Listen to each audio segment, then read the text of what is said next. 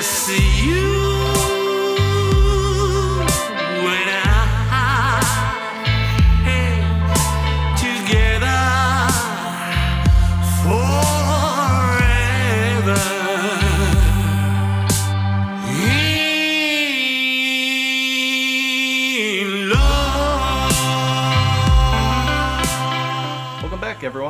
For today, I'm here with Scott Ryan to discuss Laura Palmer through the lens mostly through the missing pieces. But before we get into that, I'll hand over the mic so he can introduce himself further. Hello, everyone. I am Scott Ryan, and uh, I'm a Twin Peaks fan.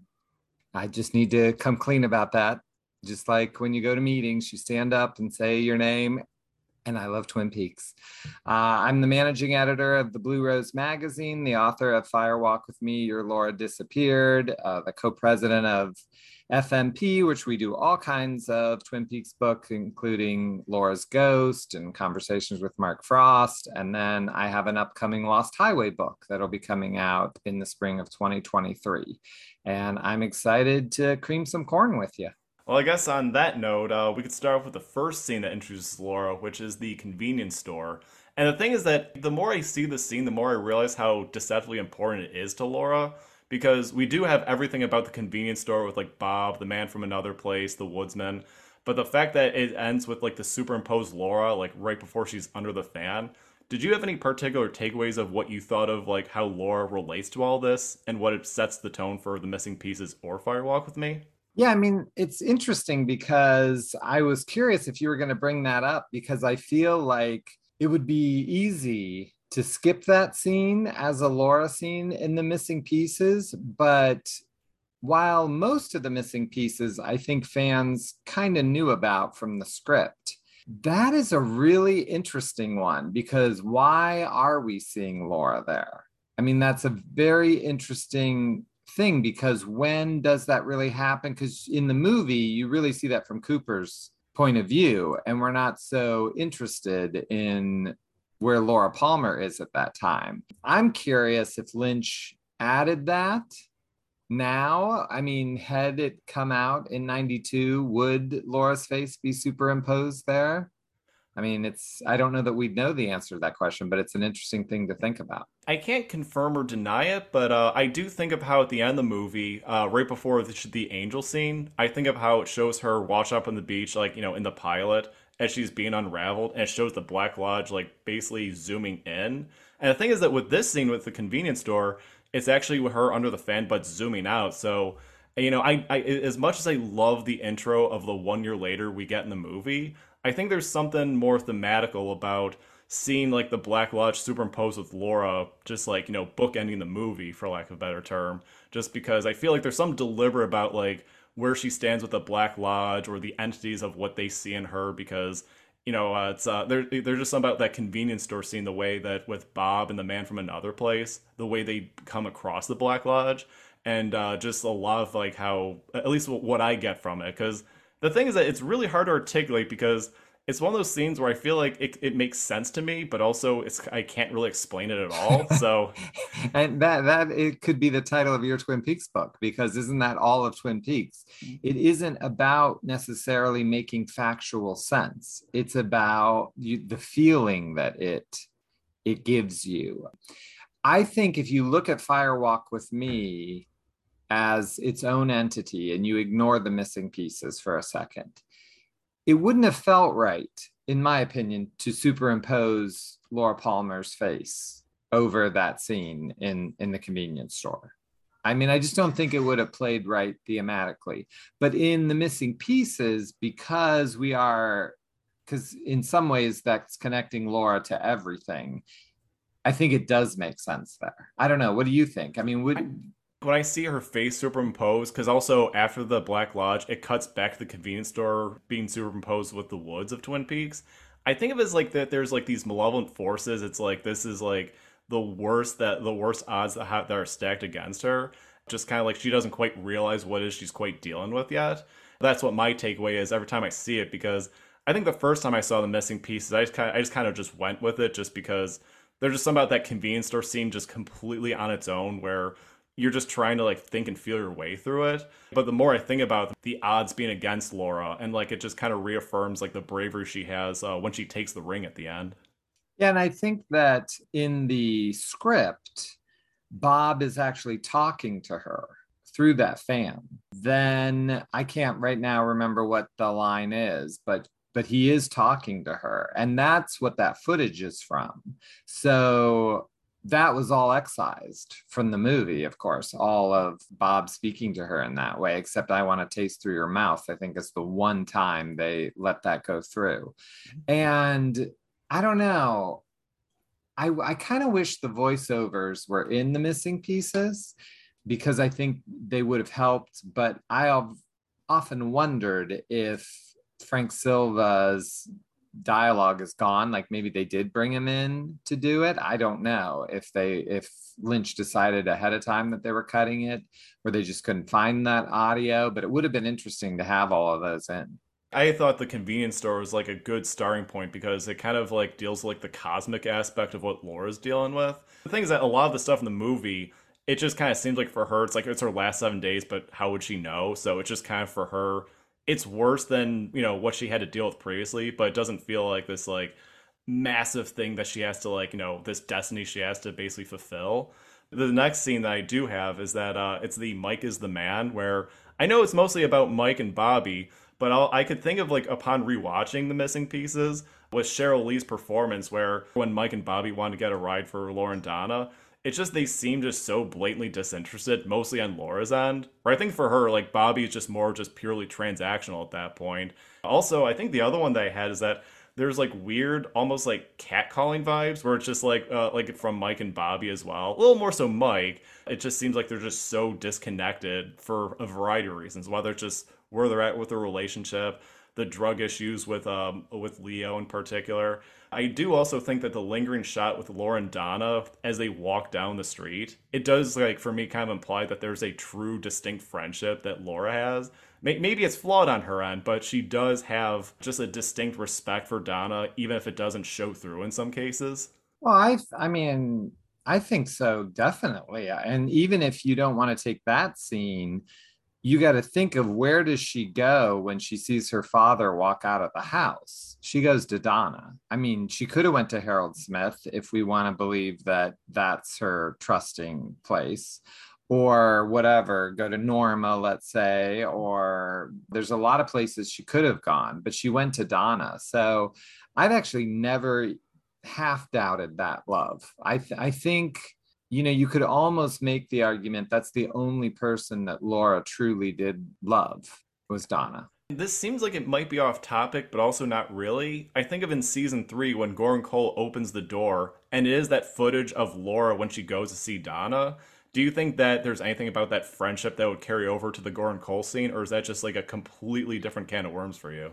Well, it's interesting because in when issue 16 of the Blue Rose celebrates the five years of the return and 30 years of Fire Walk with Me. And so I was trying to think, what should the back cover be? And I ended up, and I just happen to have one here, I ended up putting that together with the line, Are you my best friend? Because this is the only connection well that's not true. This is the major connection between the return and firewalk with me because the scenes with philip jeffries they do play in the return but they aren't actually connected. That's almost like giving you feedback as a viewer to make sure that you're there.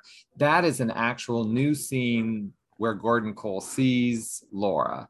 I've always felt that it was the one true time, bust me if I'm wrong, but I think it's the one true time when Laura reached out for help. In that moment when she saw her dad, she had just seen Bob. She's she isn't able to truly piece together the horror that she's been living with since she was a teenager, but she goes to Donna, she's reaching out for help. And in that moment, Gordon Cole is almost called to that while they're working on solving this case. That to me is the connection. It's the connection of help. I agree with that just in terms because I always kind of viewed that as like the distinct call for help she has, where maybe it's like arguably like how Yeah, just because I always view Gordon Cole as like an avatar for Lynch in some capacity about how he feels about Laura. But I do also think about just the connection of Cooper as well, just in terms of like this is like the next closest connection uh, in some ways. Again, that that's another one where I you know I'd love to say that I have like these like unique answers for everything, but they're just stuff that I'm either trying to get, trying to get sort out through or trying to figure out. So I do I do apologize for having a bit of an unceremonious answer for that, but No, I mean, that's what Twin Peaks is all about. I mean, I think one thing that was interesting that I noticed when I was doing the screen captures for that is they actually do mirror, they flip it. So the doors work, which is kind of funny. So in editing, they had, they had to they had to make it work. I remember the thing is that uh, that's something I always thought of on and off. I was like, wait, wasn't it reverse in the other in the other version? But uh, I never really like looked at side by side. But I guess since we resolved everything with like the Donna relationship, I guess we could shift over to uh, Laura's relationship with Sarah because I think of the scene we see after that is uh, Sarah has like all the groceries and the cigarettes like ready to stop out and just like basically like you know drop out of her mouth and uh, Laura grabs it, and she's already holding it like she already like kind of knows how to smoke, and she's in such like a prompt hurry. And correct me if I'm wrong, but was this the scene to show that Laura was going to go to Harold's right after this? Like, was it like Yes. she looked? Okay, that's that's what I thought because it seemed like the urgency just seemed so like seemed to align perfectly with it. Yeah, she's going to Harold's to give him the diary, and she's she's freaking out and wants to get there quickly. To me, what's you know, I'm sure we'll have the discussion of whether there should be missing pieces or not, or they should have been in or out. It's so fascinating how all of Grace's good scenes got excised from the movie. You know, this scene, and then when she comes home, which is the next scene, they're kind of bookended scenes before and after, because she lies about going to study with Bobby. And let's blame the parent on that. Who would study with Bobby Briggs? Come on. I mean, you're not going to go to Bobby Briggs to study. But um, I think Sarah, you really feel how much she loves Laura, which is why I know some people think maybe she was that evil creature in season three at that point or not. You said you did a Sarah episode with Joel Bocko. Yep. Does Joel think Sarah's evil in Firewalk with Me? I don't necessarily think she's evil. I know that me and him like we didn't have active clashes, but we also uh, there's certain parts of like the Judy aspect where that really factors in because a lot of that goes back even as far as the final dossier in part eight. But I think in terms of her like uh, I think we thought about more so after the death of Leland. That's where we both kind of generally agreed upon that that's where a lot of that was like starting to stir up in her, and that's what really festered into what we see in season three. But I think in terms of Fire Walk with Me, we don't really view her as like Judy's like an active presence. It's dormant at best and just completely unknowingly to Sarah. Right. That's how I feel too. I mean, I think that it would be very hard to take the scenes from Firewalk with Me or the missing pieces and make any kind of argument that Sarah Palmer is evil. Now, we could certainly make the argument that she's turning a blind eye to Laura's suffering as the entire town is doing that. But as far as the Judy aspect, I, I don't see it at all in Firewalk with Me. I guess to lead in with uh, Fire Walk with Me and the missing pieces, I think of the Secret Diary, where it's kind of surprising that despite the fact that obviously Laura's in the Palmer home, like you know, throughout like a lot of events of it, is the surprisingly passive nature that uh, Sarah has. There's everything about Bob and Leland, but it seems like Leland has a more active presence in uh, in Laura's life. If we're just looking through the lens of a day to day life, and Sarah's just kind of just there. So it seems like even Jennifer Lynch, she kind of had that groundwork of the passivity that Sarah had. And I feel like you can really see it with the grocery scene and the school book scene because the thing is that it seems like the way that Grace Zabriskie, you know, her performance plays it, she does seem like she does truly care for Laura, but at the same time, she doesn't seem like someone that Laura can really reach out to. Because I think of that scene where when she finds out that Laura's school books were on her bed, which one the the part where when Laura says, "What were you doing in my bedroom?" Like you can really feel the serious violation in Cheryl Lee's performance on that. But the thing is that there's that part where Sarah she slams down on the piano. You see the cigarette ash like flicker for a moment, and she's like, "Look, you can tell me anything," and you just get the sense like you can't really tell her anything. Like uh, Right. it just there, there's a reason why Laura can't really disclose much of anything with Sarah. There's that certain passivity, the way she kind of reacts to certain situations. And even though Sarah is doing her best, uh, at least you know if you if you ever asked Sarah if she was a real person, I, I think that's sort of the big takeaway for her. Yeah, I mean, I think that that is the most important part of really taking on not the sci-fi part of Laura's struggle. If you just really look at incest in the home, you know, the father is going to have probably committed some sort of violent act to the mother, at least through, um, I don't know, like it's hard, it's such a sensitive topic, but you know what I mean? Like he's abusing the mother as well. He's not just going to abuse that daughter. I think in just really how Grace plays it almost all the way through. I mean, if you even look at her behavior at the Hayward dinner in episode eight, I don't know, she's not vocal with Leland. I think. I mean, he's definitely abusing her as well. And I think that the I think Sarah knows all along.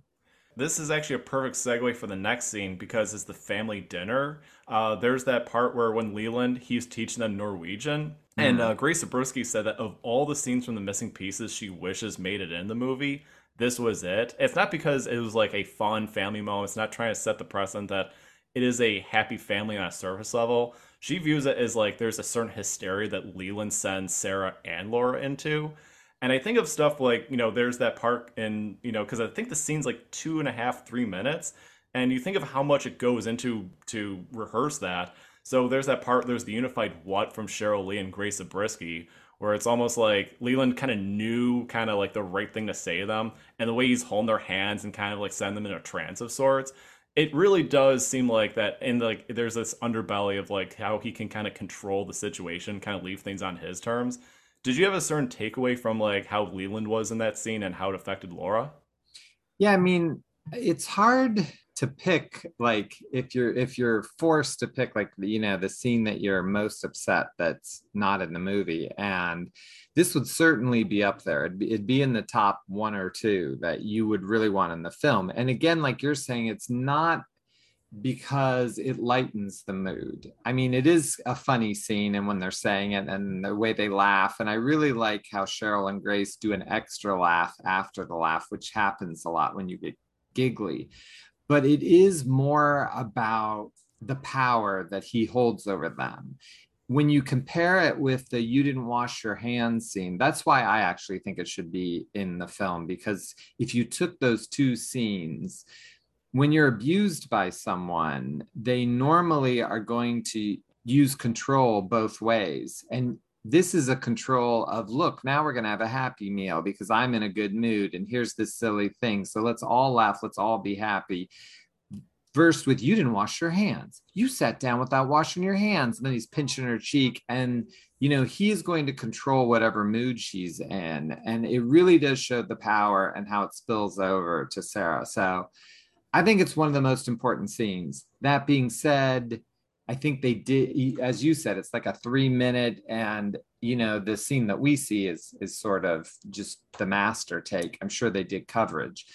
You really couldn't shorten that scene. Like it was probably an easy scene to say, you know what, we're to make up like four minutes here. Let's, you know, let's have it go.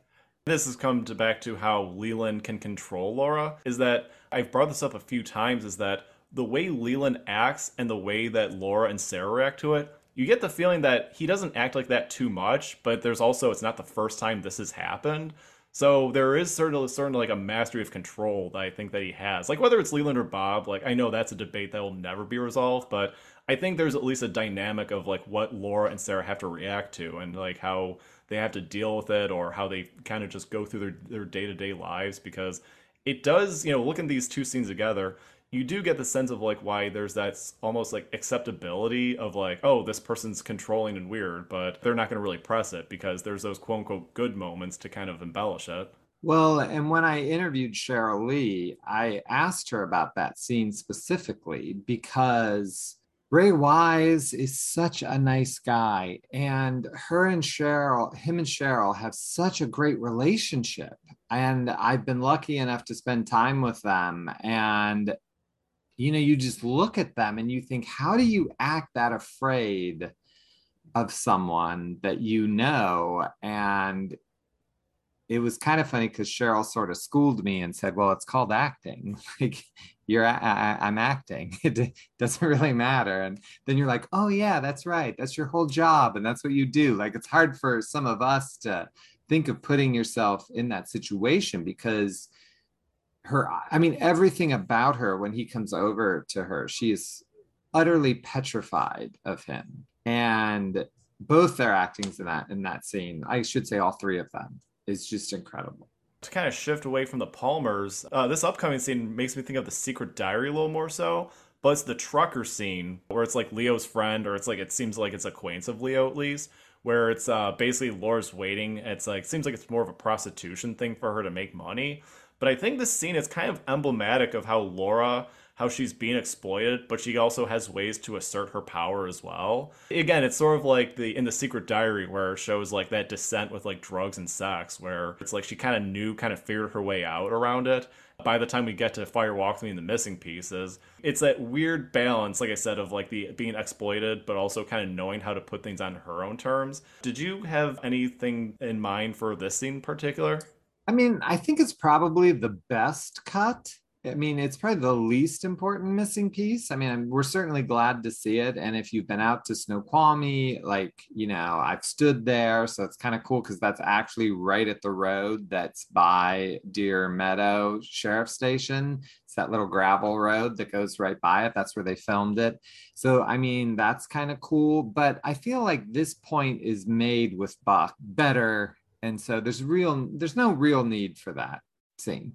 It's a good cut. That one I would agree. I, I will say though they did do a good job with the scene because like the, the trucker like he has that like every time I watch I forget how like extremely predatory his look is the way he's like just kind of leering at Laura.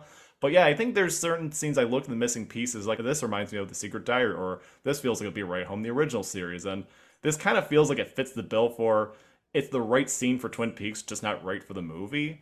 Coming back to uh, Laura and Donna it's the scene where after she finds out that it's uh, Leland like emerges from the house after she goes under the fan, she goes to Donna and they have this great conversation where it's like it's they're incredibly vulnerable. Where Donna's talking about how she's uptight, she wishes she was more like Laura, and then she brings her inside, and then that's when Doc Hayward he has his magic trick with uh, him and Eileen.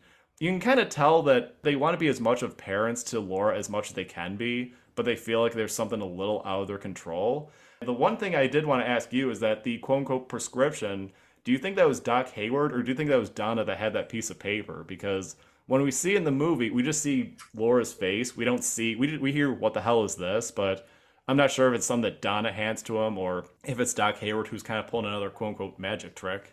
Um, I mean, I don't know how we would know, but I guess if I had to guess, I would say it's likely that Donna wrote, you know, Laura needs cheered up. So if I was going to teach a class about the direction of David Lynch, did you want to sign up for that class, by the way? Because I could, I could. What do you think?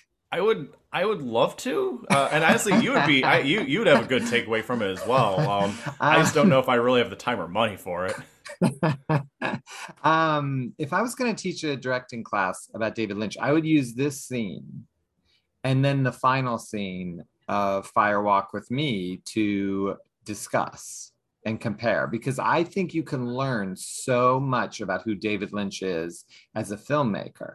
So here she says, you know, when you see the angel, you know, and you'll weep with joy because, you know, and all of that.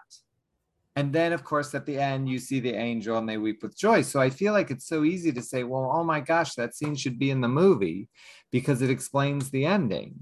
And David Lynch cut it because that's David Lynch. He doesn't care about setting up his ending. I mean, he knew that was going to be the ending, and that's that sets up the entire ending. So I love that he just cut it and doesn't care that that it, there is an explanation. And to me, it means there are explanations for those things that maybe you don't understand, and you can feel them. That's the important part. I'm glad you brought that up because that's one of those scenes where I remember it's like the first couple times I watched the missing pieces, I kept thinking to myself, like, this scene's perfect. Like, I love this scene. But then the more I think about it, I was like, yeah, this seems like it's a little too obvious of foreshadowing. My biggest thing is that I just love Warren Frost as Doc Hayward. And I think that a lot of it was leaning towards that. But the one thing I think is interesting is that uh, when Leland calls and Doc Hayward says to Laura, "It's for you. It's your father." You hear the wind pick up. It's that ominous whooshing type of wind, and it really sets the precedent for just this massive tone shift. Like everything that felt like right and like almost serene for a moment just completely goes away. And then of course we have the scene of like Laura saying, "I'm the muffin," which uh, I know for people, uh, you know, for people who watch in 1992 and then 22 years later in 2014, where the I'm the muffin in the like in the pink room just has a completely different feel to it, knowing the context of Laura and Donna's interaction. Did you have any takeaways about the I'm the muffin part of like you know upon seeing that in the missing pieces? I think uh, is how close are we to them getting to the pink room? Or um, I'm sorry, What's our next scene up? Do you you have them written down there, right? The next scene in the movie would be uh, the dinner table scene. So I think we have another day or two before we get to the pink room. Because I wanted to talk about that, which is sort of leading to me of them cutting the I am the muffin thing. So I'm gonna hold off till we get to the pink room. I'm gonna I'm gonna pause and let's move forward and then I'll talk about them both. Okay, so the next part is the the fan. Of course, this is the scene that like I think pe- most people had like a visceral reaction to. I think of like with Laura where she's wearing red when she happens to be under the fan. I mentioned earlier about the Black Lodge connection of like her face superimposed with the Black Lodge with Bob and the man from another place as they enter. And uh, I think of like the face change implication, but the thing I'm most curious about is the blue sweater because this is actually something that's mentioned by Sarah in the school book scene where she finds the blue sweater crumpled at the bottom of Laura's closet. But then she's wearing it this time. She's like having this meltdown of saying it's happening again. And I think of the the deliberate use of color. Did you have any takeaways of like Laura wearing red or the significance of blue with uh, with uh, Sarah? So to me, it's not the color. I always connect that to Laura being upset about Donna wearing the coat in the pink room and about sharing your things. And that to me is how I connect those two scenes that, you know, her mother's worried about her taking her clothes and then it goes on. Now, obviously, you can also turn that back to Donna wearing the sunglasses in season two of Twin Peaks.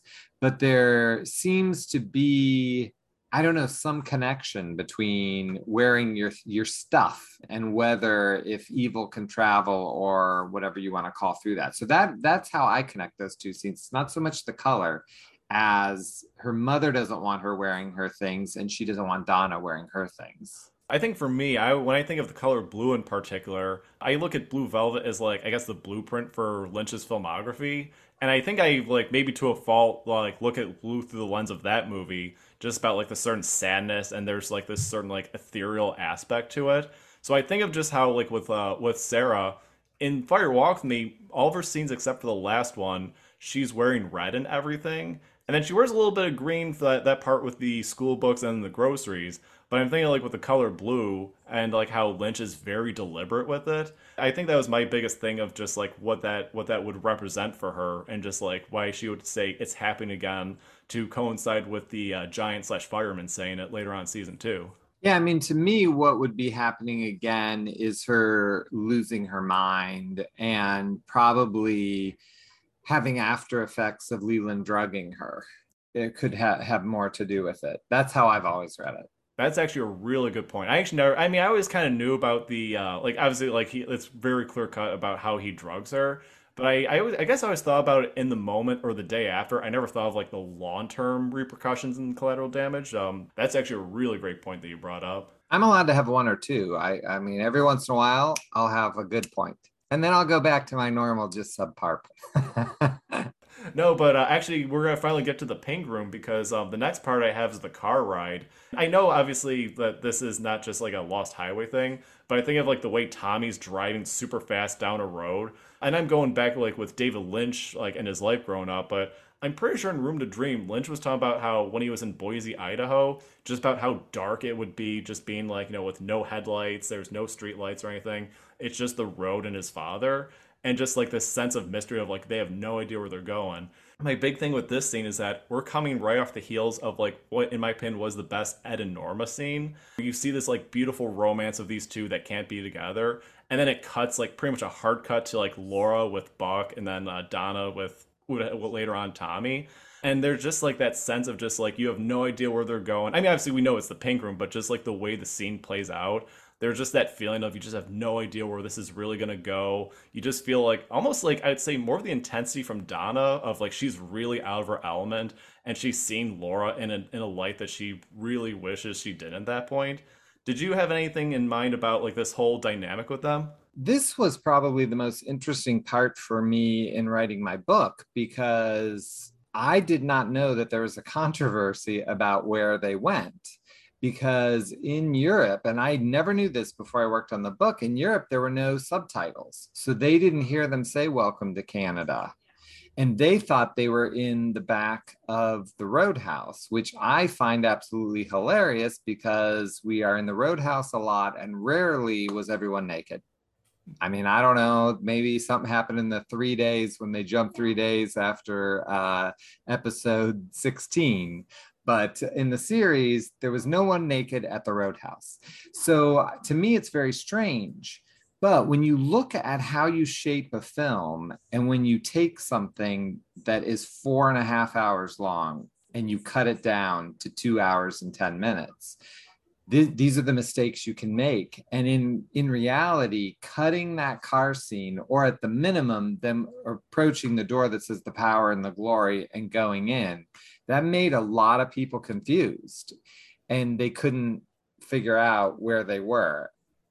I never was confused. Did you always know they were somewhere else? I didn't think it was necessarily like the main room of the Roadhouse. I thought maybe there's like a basement area. Because I, I think for me, when I think of the Roadhouse, especially in Fire Walk with Me, I think of Laura when she cries, and then obviously she has her uh, contentious interaction with Buck. I'm thinking about how uh, public of environment she's in, and how no one is really saying or doing anything and moreover the bookhouse boys are like basically like three yards away.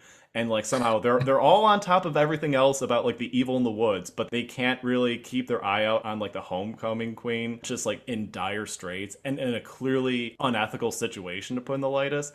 So it, it wasn't crazy to me to think that there'd be a basement area that like Jacques and like the Renaults would have as like a front. Like, you know, the Roadhouse would be the friendly environment, but then there'd be this back area of like where the degeneracy would occur because you go down there and there's really not that many people. So I really thought maybe it was like people friends of like Renault or Leo Johnson, where it's just like a place that they can congregate hidden in plain sight. But I mean, I'm not trying to beat this point to death, but also, wouldn't Cooper be the worst investigator ever if he didn't find a hidden room in the in the basement of the Roadhouse? I mean, he'd possibly be the absolute worst. And if you want to get more so, wouldn't Harry and Hank have gone there when they were teenagers if they were there. Do you see how nerdy you can get when you watch Twin Peaks? Like now I'm talking about what Harry and Hank would do as teenagers. How about this, Scott? Get a life. well, to be fair, yeah, Hank would probably be like the one who would definitely go to it. Yeah, Hank would have known. Yeah, he wouldn't really worry about one eyed Jacks with uh, Ernie. He'd probably just be like, uh, Norma, I'm heading to the Roadhouse, be back at like 2 a.m. I don't know.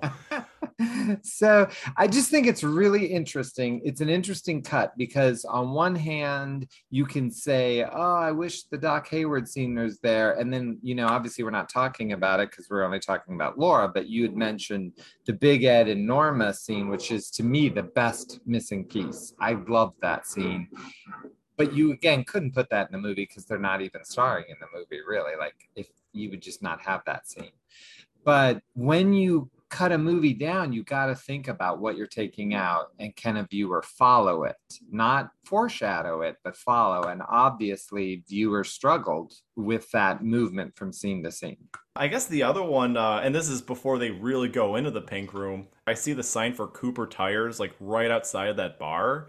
And I think of just like how wild it is. Like, I'm not sure if it just, it just legitimately happened to be like Cooper Tires was right outside of this like filming location or and I know this is a little bit needlessly elaborate, or if like Lynch basically like had, like I don't know paid an extra amount of change like to make sure that sign was up to kind of like foreshadow or allude to something. Did you have any takeaways about the Cooper Tire sign in particular?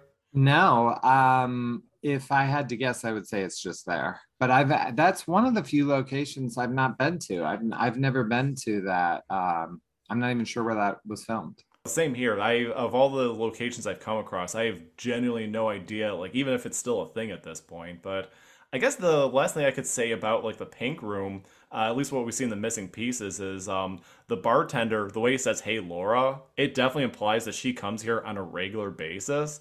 Again, I guess that's, I, I guess it's just good to point out that of all the stuff that she's doing in her life, I presume this is a after One Eye Jacks type of situation where this is where she goes to make extra money. Did you have any takeaways of like how often Laura visited the pink room or anything to build off that scene? I mean, I would say it is highly implied that she's there all the time. I mean, the fact that she runs into Ronette and she's very comfortable there, and they knew where to meet up and stuff with Jacques. So, yeah, I would say she's there all the time. We're going to kind of dig into like the original scripts for a moment, but uh, I did mention this when I was on Twin Peaks Unwrapped is that the next scene in the missing pieces is when Leland comes down the stairs, like, don't forget, it's Johnny Horn's birthday. And uh, my biggest takeaway is that obviously with this scene in of itself, it's pretty clear why they just removed it. But at the same time, it really reaffirms the idea of how important the whole Johnny Horn's birthday scene was in the script to Lynch. When I think of that scene in the script, I think of how you could only do that scene if Audrey was in it. Like uh, in the script, it's just like Johnny Horn, it's uh, Ben Horn, Sylvia, Jerry, Leland, and later Laura. And uh, I feel like you needed Audrey to, to contrast with Laura in some capacity. Before I go too much further into it, did you have any thoughts about Johnny Horn's birthday, either this scene or what we saw in the scripts? Well, it, I'm so thankful it's not in the movie, and I'm so thankful it was never filmed because I don't want to live in a world where I have to see Laura Palmer kiss Ben Horn. I just that it would have been a it have been too much for me. Like I, I, I just don't need that. I mean, we know it happened, and it's kind of interesting how much Ben Horn gets a pass, isn't it? Because he really is just as horrible as Leland. And I don't think people look at that. But I feel like a scene like that would have really shined the light on something that we don't want to see. So I'm glad it, it didn't happen. It's a good cut. Also, we don't necessarily need that story, I don't think. And we'll get to the upcoming scene, but I think the reason why I made sure I wrote this one down is that in the Dr. Jacoby call later on in the missing pieces, she talks about how she promised Johnny to be there for his birthday. So it strongly implies that if we're going with the missing pieces, that scene still did occur.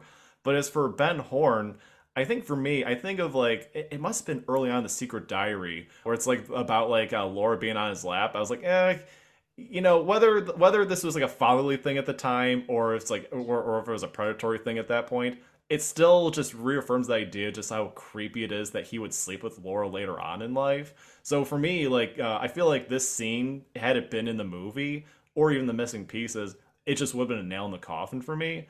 But I, I, I do understand like with richard beymer i think that of course this is total conjecture but i think after him playing like a, a more of a good ben horn later in season two it just kind of it just made it seem a little more sour to return to like a just a complete scumbag.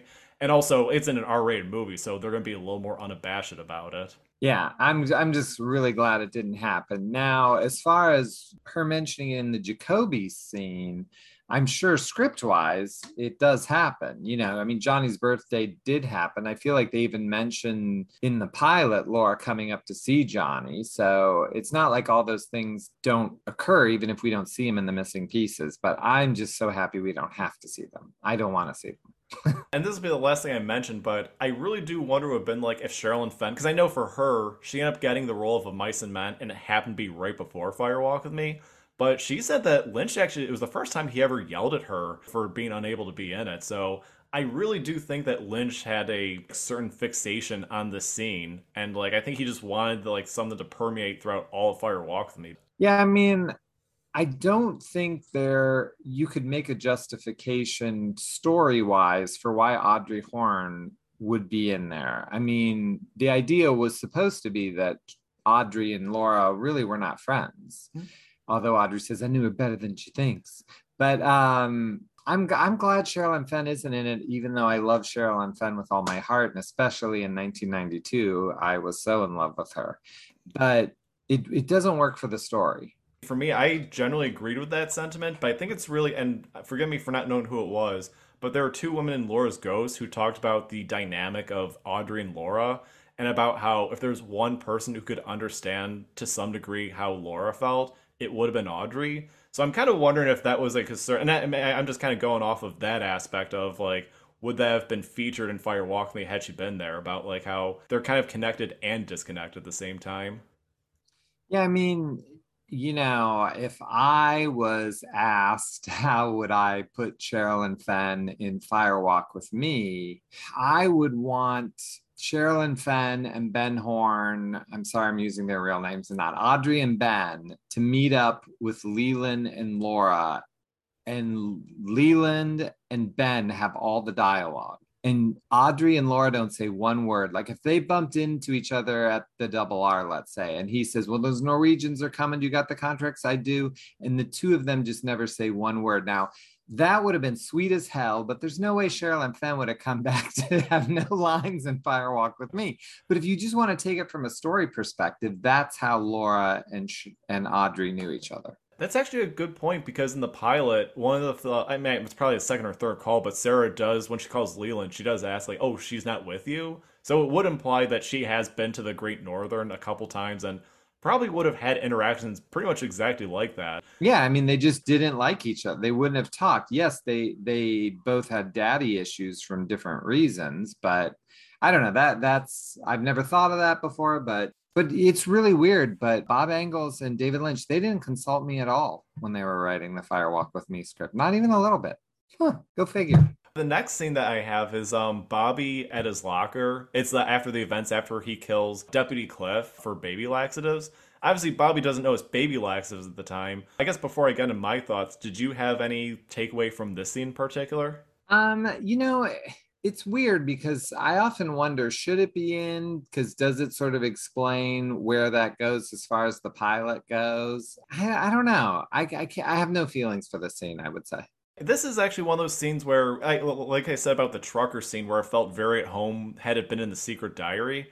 This scene, I know, of course, put aside the very obvious that Laura's dead by the time the pilot comes around, but there's something about the tone of this scene that feels very right at home with like the original series. Theoretically, if like I don't know if it was like Mike and Bobby and they had like some similar interaction like this, it would feel perfectly right at home at the first season. My big takeaway is that I think of like how just like extremely high Laura still is at this point, where it's like she's still on that high from I think it's like midnight at the at the events of when uh, Cliff is shot, and that's presumably like eight in the morning. So it really does show that Bobby, like, you know, he was finding like the like the best of the best drugs for her to get away from like everything pertaining to Bob.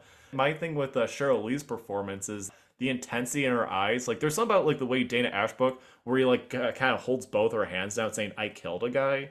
Where there's that contrast of like her taking everything as a joke and then just having that like, intensity. Like, I think it's finally sinking in for her. Right. Um, I think that's at least a pretty good lead in for for the next Bobby scene, the missing pieces. But before that, um, I think it's good to talk about the Jacoby scene because this is one of those scenes where if the secret diary didn't re- didn't show just how scummy Jacoby could be, this scene, the missing pieces, like really hammers it home. It's like you're saying about Ben Horn, where you're glad that scene didn't make it in. This scene, however, even if it's just missing pieces, did make it in. And it just makes you think just like ugh like oh yeah it is it is so creepy and disgusting and makes you really see just the horror of what Laura was going through. And it's, you know, from the Jacoby character, if you think of how strange he is in the pilot, this kind of matches the pilot Jacoby. And then they sort of make him a little more sympathetic as the series goes on. But he also was just an absolute creep. Me and John Bernardi, we had an episode talking about how, like, how complex it is when you go through the span of, like, all three seasons. But this scene, just on its own, it really just says like all the worst things about him because you hear in Sheryl Lee's performance because obviously this is when she finds out who Bob really is and you can just hear it in every syllable of Sheryl Lee's performance. And then Jacoby, not only is he so lust filled over Laura that he can't even notice the most obvious problems, because in the show he talks about how she was like an impenetrable force that he uh, he felt to be an abject failure to not break through. But this is like the most clear cut scene of like anyone could just see something was wrong with her. And for someone with uh like of his position, that's like that just makes it extra egregious. And I do think of that scene where he says where he asks like send send me a kiss and then she just hangs up and it cuts back to him where it's like you kind of see his face like man even for me that was really sad I, I, don't yeah. know if you got a takeaway from russ Tamblyn's performance at the end i mean it's a very brave performance for russ and when you think about how richard beymer looked at that script and said, I'm not doing that. It's cool that Russ was willing to, you know, that he he was going to play that bad guy. Uh, again, I'm glad it's cut because it sure as hell is creepy as hell. For me, I feel like where we're at in the movie, uh, if we're just talking about the theatrical cut, I feel like having Jacoby in at a time like that, it would have felt a little I don't want to say shoehorned, but it just feels like it would have disrupted the flow because I think of like once she, she finds out who Bob really is, a lot of that should be like the primary focus. And obviously, this isn't a fan service type scene, but it just kind of feels like it would have deviated a little too much. Like it works on its own. It's well in character of Jacoby and Laura, but I would say that all in all, it works better as like the missing pieces than if it did make it in the movie Just to kind of go off of, of Sheryl Lee's just distraught performance, the I hate asparagus scene. When you hear that in the in the diary entry in the pilot, you kind of think like, oh, it's just some innocuous diary entry. But you really feel the double meaning of it, the way she says it in this scene. Did you have any takeaways of her interaction with Sarah in this? Yeah, I mean, I feel like the way she delivers the line and really the way she plays that whole day, it's like she's on a conveyor belt I mean, she is so going through the motions. She's totally broken. There's really nothing left of of her. And it does show you how there can just be a line on the page and then how an actress of Sheryl Lee's ability can bring that line to mean so much more. The next part I could say about this scene is that uh, Sarah it kind of it's a good mirror of like her at the dinner table scene at, or for breakfast that morning and what she's like at night because you just get the sense of like the body language of Leland in the morning and then uh, uh, Laura that morning and that evening that there's some very clearly wrong and you kind of get the sense that maybe i mean you see it in the movie but i feel like in this scene it's almost like undeniable the way grace plays that scene because it's like there's something going on. This isn't just like a bad day at school. There's something like cataclysmic going on, and it seems like Sarah's taken like a deliberate blind eye at this point. So I wasn't sure if you had anything to build off of that. Yeah, I mean, I I just think it again is how that character is set up, and in another actress's hands, I think that it could be tipped. But I feel like Grace just plays her character and you know if you if you look at her in wild at heart she's such a villain and she's not judging that character. She's totally playing it. And in the same way she does the same thing with sarah where it, it like you say it's obvious. I mean laura is completely broken but her mom is not going to see it. She doesn't want to think that this is in her home and she's going to ignore it all the way until when she does that scream in the pilot when when it when, that's the first time she truly lets herself confront what's been going on in her house but i i think she knows so we have a segue where it's like it goes from like uh, she has to go to Bobby's that night and she's like uh, be back home at nine. But the thing is that before we really get in the basement scene, I feel like it's now as good time as any to bring up how in your Laura disappeared, where you kind of broke the idea that this is not actually a basement, it's actually some guy's garage. And it's one of those things where I can still accept that it's a basement, but once you kind of pick up that's a garage, there's certain parts of it that are hard to unsee. Like, did you have that feeling of when you revisit the missing pieces? Of course. Well, so this is the thing that's so weird about how things work for me. Um, we had a guy come to do a home insurance inspection, and he saw my Fire Walk with Me poster that always hangs above my computer. And then he's like, Hey, part of that movie was filmed at my aunt's house. And I'm like, What? And he's like, Yeah, there's a scene that's supposed to be in a basement. It's actually my aunt's garage and I have everything captured on my computer, and I'm like, well, is it this scene? And I forget what scene I went to the first time. There's only two scenes and a couch. It's funny now, I can't think of what that other scene was. And he was like, no, it's not that. There's a kayak in the back. And then I was like, well, then it's got to be this one. And sure enough, he's like, yeah, that's my kayak. You know, there's a big raft up there. And yeah, that's just the garage. They just put a couch there and they filmed that scene in a garage. It's not a basement at all. Mm-hmm. Isn't that crazy? Like, how would we ever find that out? That never would have crossed my mind until I read this book. Again, it works as a basement, but I think there's just a way when when Laura comes through the door, you're just like, okay, that's like I I, I can just tell that's a garage, like just from that part alone. Like everything else looks fine, but something about the door that we barely see just makes you think like, yeah, this well, this feels stuff that's in there as well. Like, of course, it's a garage, but and I think the book was done. I think I added like I was, you know, in the editing thing, and I'm like, I got to put that in. Like, hey, we got another thing going in there. So yeah, kind of crazy. But I guess to actually dive into the actual scene, the way that Laura and Bobby talk, and uh, you can pick this up in the movie, but uh, but because the scene's like longer in the missing pieces, where you get a sense of like just the dynamic of the relationship, where Bobby at this point has kind of just accepted that this is not a real relationship. That I guess they're all but broken up really at this point. Did you have any big takeaways? Because I remember in your Laura disappeared, you talk about how much you love the scene so much more in the missing pieces than we got in the movie. Yeah, and it, it's actually the fact that it's a master shot in the missing pieces. So there's no cutting. You know, when you look at it, and I actually had to go back and say, well, wait a minute, what's different about these two scenes? And they're really close up on Laura and they're close up on Bobby. But when the scene just plays, all the way from him pulling her over the couch to the end of it, you just see this whole relationship. And I think it's Dana Ashbrook's best work. I mean, all the emotions he's going through now, I don't know. It's sort of interesting because if you really want to care that Shelley and Bobby aren't together in the return, then how do you feel about the fact that is he really getting his heart broken by Laura? Because isn't he supposed to be in love with Shelley at this point? Aren't Shelley and Bobby supposed to be the greatest couple ever? And yet he's having this time with Laura. So I think that kind of sort of takes away if we really care that Bobby or yeah, Bobby and Shelley aren't together in the return.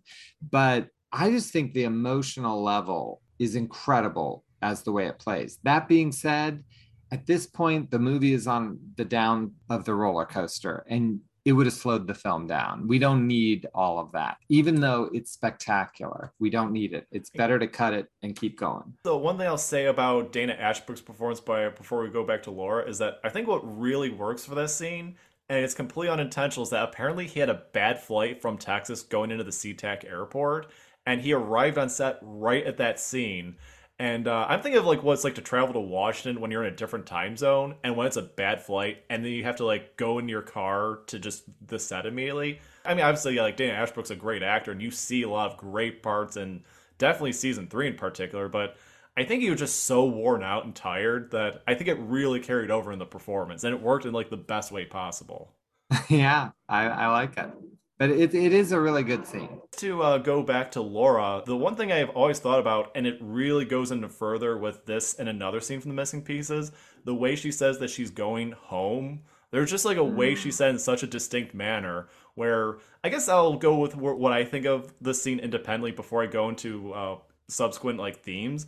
I think of how like for her, I've slowly become convinced that for her she just wanted to end her life at this point and like the she was because you, you see the way she's dressed up she's clearly going to go see jacques and leo. I honestly think that she was going to try to end her life by overdosing at the cabin because it just feels like she has no one else to reach out to at that point.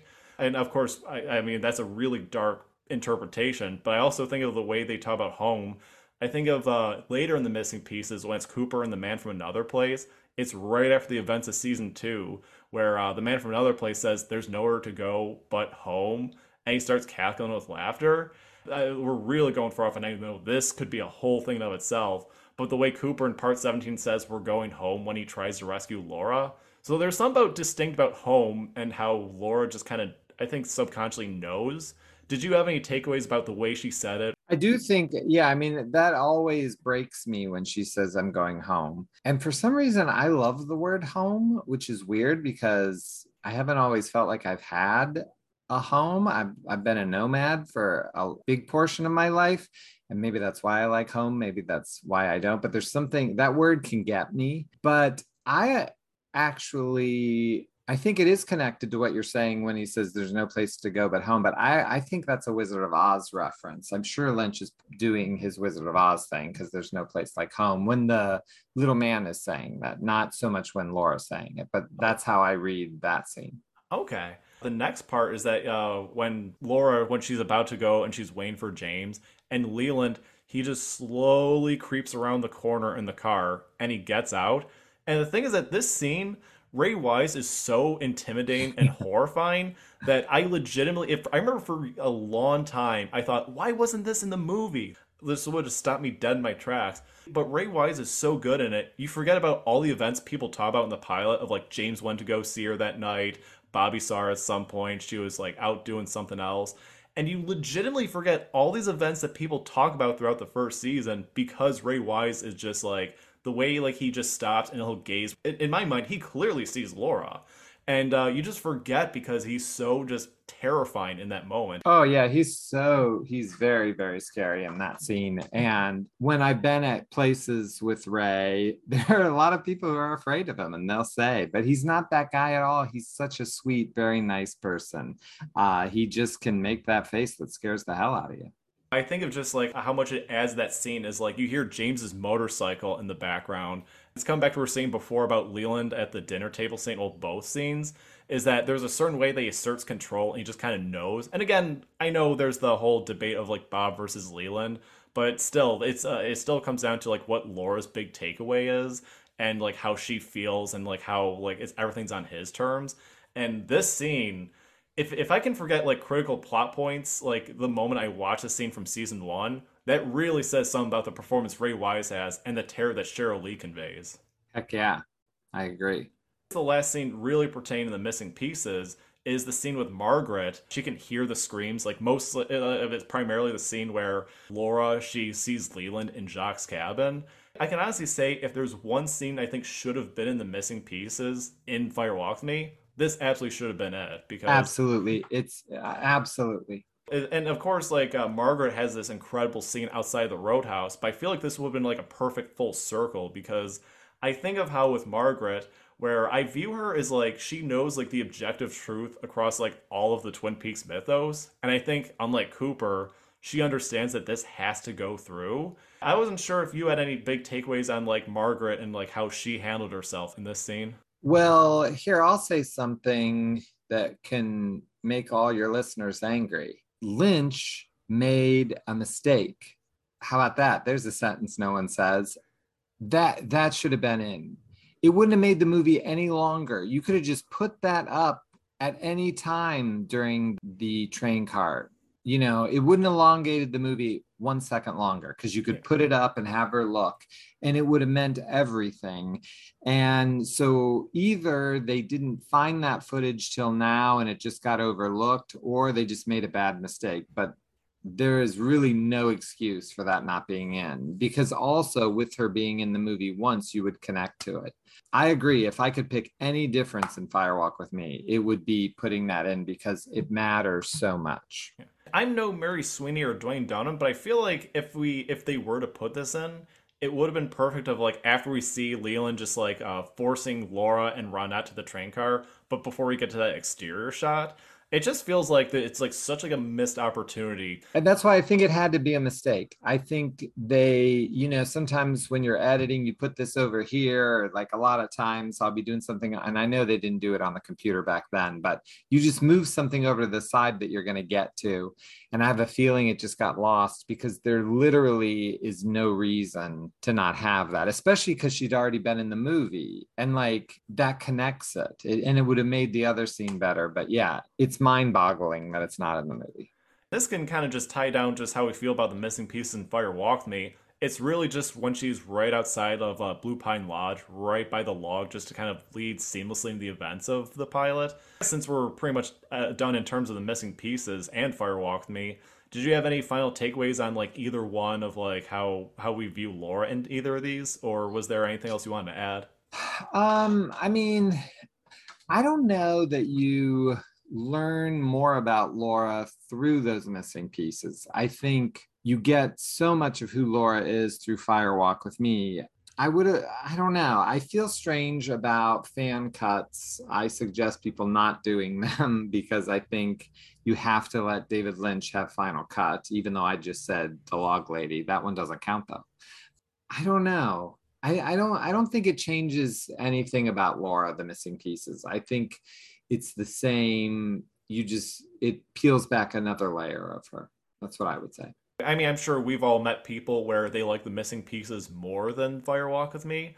And there's always that part where I always wondered why, because um, I mean, obviously, I love the missing pieces. I think they're just I got more visceral reaction from Firewalk with Me, but I think the the day-to-day life you kind of get that more so from the missing pieces like for example like uh, with mark frost where whenever someone asks about fire walk with me he always shifts to the missing pieces and i think a lot of those day-to-day interactions and maybe for him it was probably stuff like you know like uh, betty and garland briggs or it's ed and norma or you know how sarah coexists like with the palmer home in general. For me i think it's just like there, there's that certain flow that we see in the missing pieces about how she interacts with sarah in particular and we kind of get more of like how leland can control her in certain ways and also just like a, a certain vulnerability that uh, Donna and Bobby can share with her as well. Where you know in the movie, uh, you know it's like it's good that they focus explicitly on Laura in most cases, but I do think it's nice that we have this like supplementary aspect to uh, go through about like how how her life was outside of like the stress that she felt upon finding the torn pages in her diary.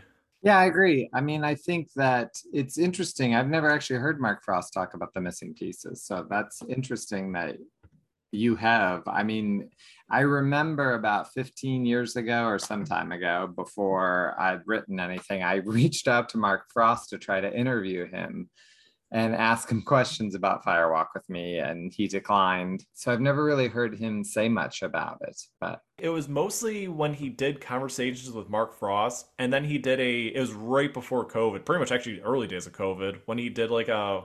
I, I think a, a Q&A for the book where David Bushman was there. So that's funny because I think I led that Q&A. So maybe uh, you'd think I'd remember them. But, I, you know, it was like two days before COVID started. And I was just thinking, I wonder if I'm going to kill Mark Frost. Can I get past this if I'm, if I'm the guy that kills Mark Frost? And luckily I didn't. So, I mean, that's an unexpected way to end the episode about the missing pieces. But uh, since we're winding down, um, I know you shared a lot, everything about Blue Rose and your Laura Disappeared and upcoming projects, but was there anything else you wanted to plug uh, now that we're reaching the end? Um, no, I mean, I hope everyone got the newest Blue Rose, which is about Lost Highway. And then um, my next book is on Lost Highway that has like the full interviews with Patricia Arquette and Balthazar Getty and Natasha Gregson. And Bill Pullman has said yes, but they've been putting me off for so long that I'm starting to wonder, but we're going to try. And then FMP also has a new Twin Peaks season three book coming out called Black Coffee Lightning by Greg Olson, who wrote a very famous book about David Lynch in the early 2000s uh, called Beautiful Dark. And he's like a lifelong Lynch scholar, and it's his take on The Return. So we're really excited about that. That comes out next October. We just keep uh, working away, getting out those Twin Peaks and David Lynch books for everyone. But yeah, no, I want to thank you for coming on. Um, I, I, knew I wanted to cap off the year with uh, the missing pieces to uh, add to my Laura Palmer in her last seven days episode. So this is like a huge deal to be able to do. Well, I appreciate you asking, and everyone can follow me at Blue Rose Mag One on Twitter and go to bluerosemag.com uh, to pick up our books and magazines. All right, well, thank you, Scott. Hope you have a good day. Yeah, you too. It was fun. together.